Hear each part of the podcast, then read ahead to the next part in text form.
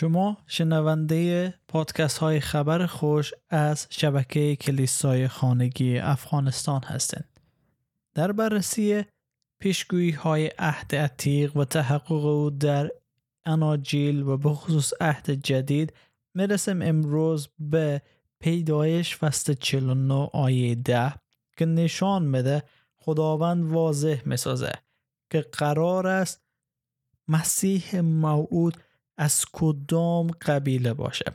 ما تصویر بزرگ داشتیم که شد ابراهیم بعد کوچکتر شد اسحاق و بعد یعقوب و حالا مشخصا از کدام فرزند یعقوب. دوری که آگاه هستین یعقوب دوازده فرزند داشت و خداوند نشان میده که مسیح موعود از کدام قبیله یا از کدام فرزند یعقوب خواهد بود که برکت به همه اقوام میرسانه در پیدایش 49 ده می‌خوانه. عصا از یهودا دور نخواهد شد و نه چوگان فرمان روایی از میان پاهای او.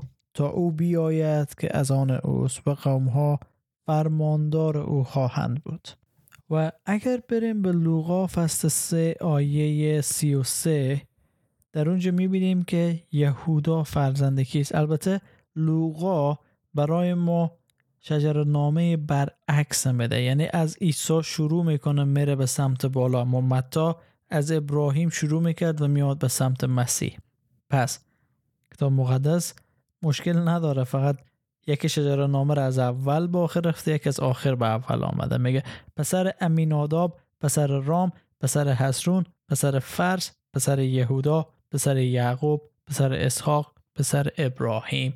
پسر تاره و پسر ناهور و نشان میده که خداوند مشخص کرده بود که مسیح معود از نسل چه کسی هست و همه را مشخص می‌کنه. و بعد میریم به ابرانیان فصل هفت آیه 14 در اونجا می‌خوانیم که میگه چون کاملا روشن است که خداوند ما از نسل یهودا بود و موسی در مورد آن قبیله چیزی راجع به کهانت نگفت. پس می‌بینیم که خداوند مشخص می‌کنه. نمیایه که یک نظر بندازه که من یک شخص رو میفرستم. نه خداوند خیلی با جزئیات برای ما در مورد آمدن عیسی مسیح معلومات میده تا ما حاضر باشیم. البته ما امروز مسیح هستیم ولی خداوند می‌خواست به قوم یهود واضح و آشکار بگه که مشایه مسیح معود قرار است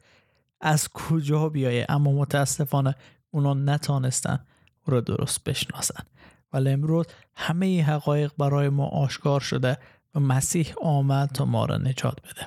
پس ایمان به او می‌تونه ما را از هلاکت باز داره.